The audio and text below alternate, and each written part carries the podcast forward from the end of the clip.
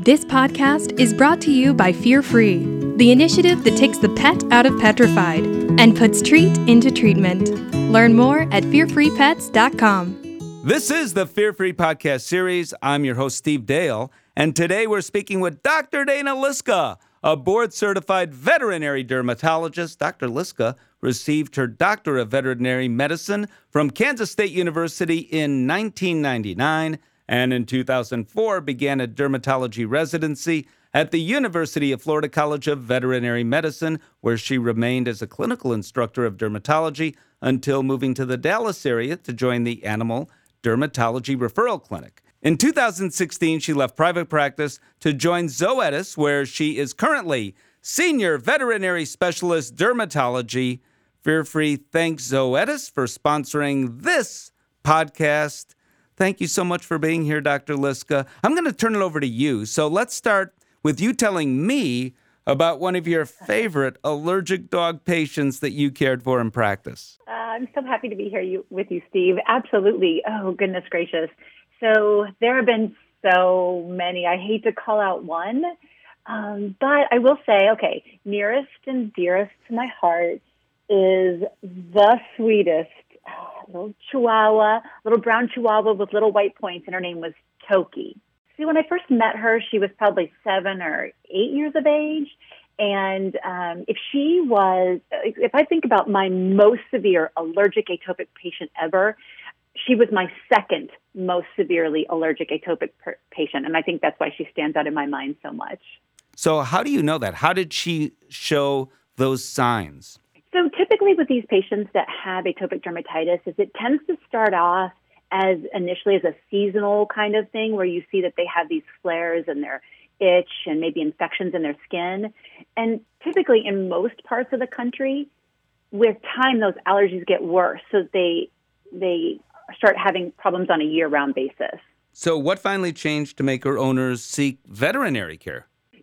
Again, most of these patients start off pretty mild. And, you know, what starts out is for her was just like simply like licking her paws. And you can just picture her rubbing her face and her body along the carpet and kind of rubbing her face in her dog bed. You know, all that's really mild in the beginning. And most owners sometimes think it's kind of cute. They don't recognize that it's a problem. And this was the same thing with Toki's owners. But as those symptoms really progress, it starts becoming a little bit more stressful. And these owners, the same thing happened where they started, talking to friends, talking to neighbors, and getting all these recommendations for things that they could do for Toki, sprays that they could buy at the pet store, over-the-counter flea products, just things that are good and good intentions and good recommendations from people who have good intentions, but ultimately a whole bunch of things that don't work. And all that just keeps escalating. And you can imagine as that escalates, they start getting more and more worried. And they ended up spending time, working with their veterinarian. So they're getting lots of recommendations for things to try, but none of those things help. And the itch is getting worse. And then they are, seeing her lose hair. They're seeing her get secondary infections. And so that's when they started working with their primary care veterinarian. So this sounds like something that you've seen this kind of, in general, scenario over and over and over and over again throughout your career. Would that be the case? Yes, it is. And I have to ask you, have you ever lived with a dog who has allergies? Yes, just a little bit, So what we do is we've gone to a fear-free veterinarian because I would only do that. And so the dog is content, if not actually happy at the veterinary clinic while the veterinarian assesses the dog. And we know what the signs are. So rather than assuming, I go to the veterinarian, and now what we can do. So if it's a coughing or sneezing dog, I would suggest that in their minds, pet parents go all over the place, wildly thinking about what that might be, from nothing at all to the worst possible scenario. And that's where telemedicine or videotaping, using your phone to just photograph or even better yet, video the dog. So you know exactly what that client is talking about because odds are dogs aren't going to replicate sneezes anyway in your clinic. Oh, isn't that classic, right? It's like a lot of my patients that were itchy. Their pet parents would say, he's so itchy at home, but then they'd get into the office and we'd be waiting for them to start scratching. So I definitely recognize that. So how does all the scratching and chewing and itching and all that stuff work into Fear Free? Well, we recognize that these dogs who have allergies, it is a lifelong disease. And this means they're going to be coming to the veterinary clinic time after time. And we really want these dogs to have an incredibly positive experience. The first time they come through the door of the veterinary practice, every time they come through the door at the veterinary practice. And we really want veterinarians to encourage their clients to become early adopters and following those fear-free dermatology tips and the fear-free tips in general to make those dogs feel comfortable at every visit. And what you said is true in general for fear, and I think important regarding fear-free ideas, but do you have any more pearls for dermatology patients? Some of the things that I Fear Free was an initiative that started after I left practice or about the time I was leaving practice. And I wish I could go back and practice in the time and have these techniques. I know that one of the things that I would do as I was having, new patients come in, new puppies especially, is talk about those techniques for desensitizing those patients. When they get the puppies, petting their head, handling their paws, checking out their nail beds, looking in their ears, touching their ears, all those things, so that if someday the dog has an ear infection, the dog is used to having its ear, touched and handled. I also think just even, basic obedience. There's so many dogs who just don't even know how to really lay calmly on their side. And that, it's a patience, it's a trick that takes patience to teach your dog, but with the rewards and the treats, this all can help your dog really accept the touch that's going to be necessary over the lifetime. And also, too, I wish I would have been better about encouraging my patients to come in and just see me not just for exams, but come in and get on the scale for a weight. Come in and see my technicians for a treat and have a little bit of, playtime. All of those things just to help them enjoy coming to the clinic because it's positive and it's fun, not just because it's time for an exam. And what you said there about desensitizing puppies in particular, I think is so incredibly important. So important, I think, that in of itself, this is something a technician or a nurse can do, is walk clients through this and even have a program that the clinic has as a part of Fear Free. I so agree with you. And again, I just wish I would have known all this. I would have been a better advocate. Does Zoetis have any suggestions on how to make those empathic connections with owners? Helping them make those empathic connections with owners. We have helpful scripts at scienceofstrongerbonds.com. There's an initiative that Zoetis has created. It's called Dermatological. And there's just a bunch of really easy resources there. You can click, download. And one of the first ones that I think of that I really like a lot is called Answering the Call for Itchy Dogs, CSR scripts.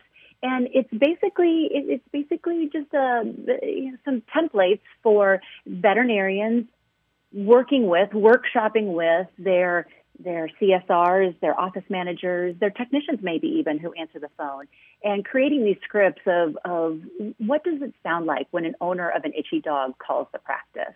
And also probably keeping an emotional record of things, I suppose, right? You know what? That's such a good point. I'm really glad you brought that up. So I want to go back to Toki. Haven't forgotten. So aww. Did she seem anxious, stressed? Was there fear, anxiety, and stress during those veterinary visits? There was. And in fact, she was one of the incredibly sweet little gentle chihuahuas. But yes, she would tremble during her exams. And as I'd mentioned before, she was my patient so many years ago before the founding of Fear Free. And looking back, she would have been an absolutely perfect candidate for those pre-visit anxiolytic medications to help her have a more positive experience.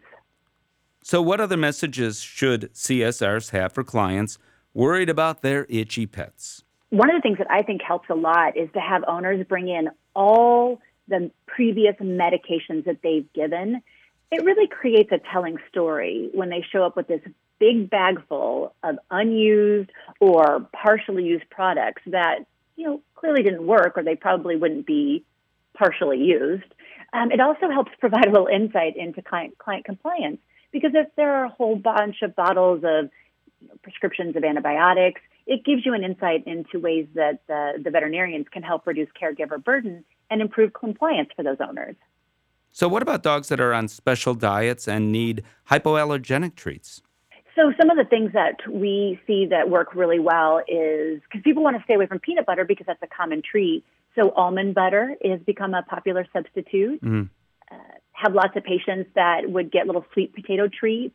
And also, really, it's very simple for owners who have such busy lifestyles, too, these days, is just to use some of the canned hypoallergenic dog food. Well, you're making me hungry. So, pre-visit, are there any final thoughts? You know, one of the things that I think helps that transition into the practice is having the CSR send the family the derm history form to fill out at home. And they can bring that with them to the exam. And we, again, at the Science of Stronger Bonds, under the resource tab, we have other resources there, including a patient lifestyle intake form if veterinarians are looking for a really good form to use at their hospital. Now, Dr. Liska, this is your wheelhouse. I arrive at the hospital, say, with my dog. So how does the derm patient stand out as different? Really? For the most part, I think everything about the Fear Free initiative and the Fear Free environment is beneficial for all patients, not just derm. But if I look at my derm patients specifically, I want to make sure that getting them into a room, especially those ones that are anxious, stressed out, but those ones that have skin infections, I want to get them into a room as soon as possible, because I worry if they have an infection, is that an infection that might be a resistant strain of staph? Might also be a good idea, and this is happening a lot nowadays because of the times of COVID-19 that we're living in, but having the dog maybe wait outside in the car with the owner is another alternative. Calming pheromones, non-slip mats, adhesive pad spreads with cheese and other yummy treats that you know they can eat, and the addition of soft, soothing music to help calm the atmosphere. All good ideas?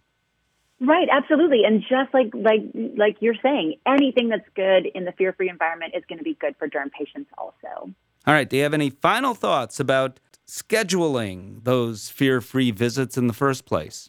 As the patient's veterinary professional team, we really want everybody working together to really provide that relief of the stress and the anxiety that the allergic itch might be causing those patients.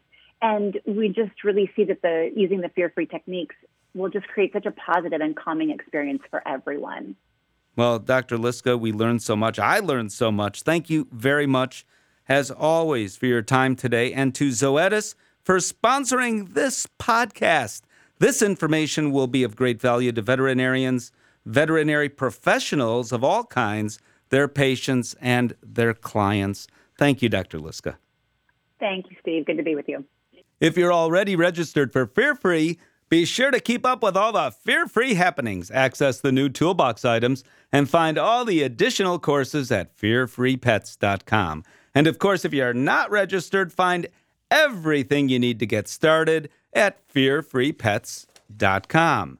If you're a member interested in pursuing practice certification, get more details on the same site under the Veterinary About section. And if you're a pet owner who just stumbled upon this podcast, learn more about the resources we have for you at fearfreehappyhomes.com. This podcast is sponsored by Zoetis, the makers of treatments including Apoquel and Cytopoint. Important safety information. Do not use Apoquel oclecitinib tablet in dogs less than 12 months of age or those with serious infections. Apoquel may increase the chances of developing serious infections and may cause existing parasitic skin infestations or pre-existing cancers to get worse.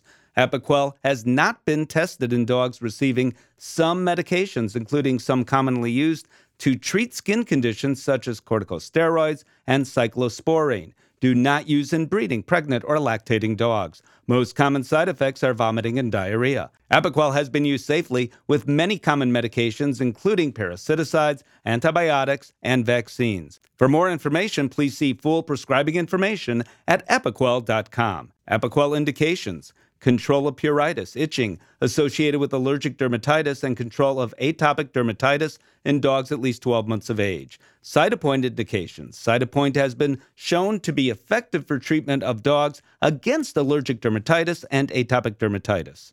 Zoetis is dedicated to changing the way we approach canine pruritus to protect the bonds that matter most. Visit scienceofstrongerbonds.com for more information. For more information on Fear Free principles, visit fearfreepets.com and share fearfreehappyhomes.com with your clients.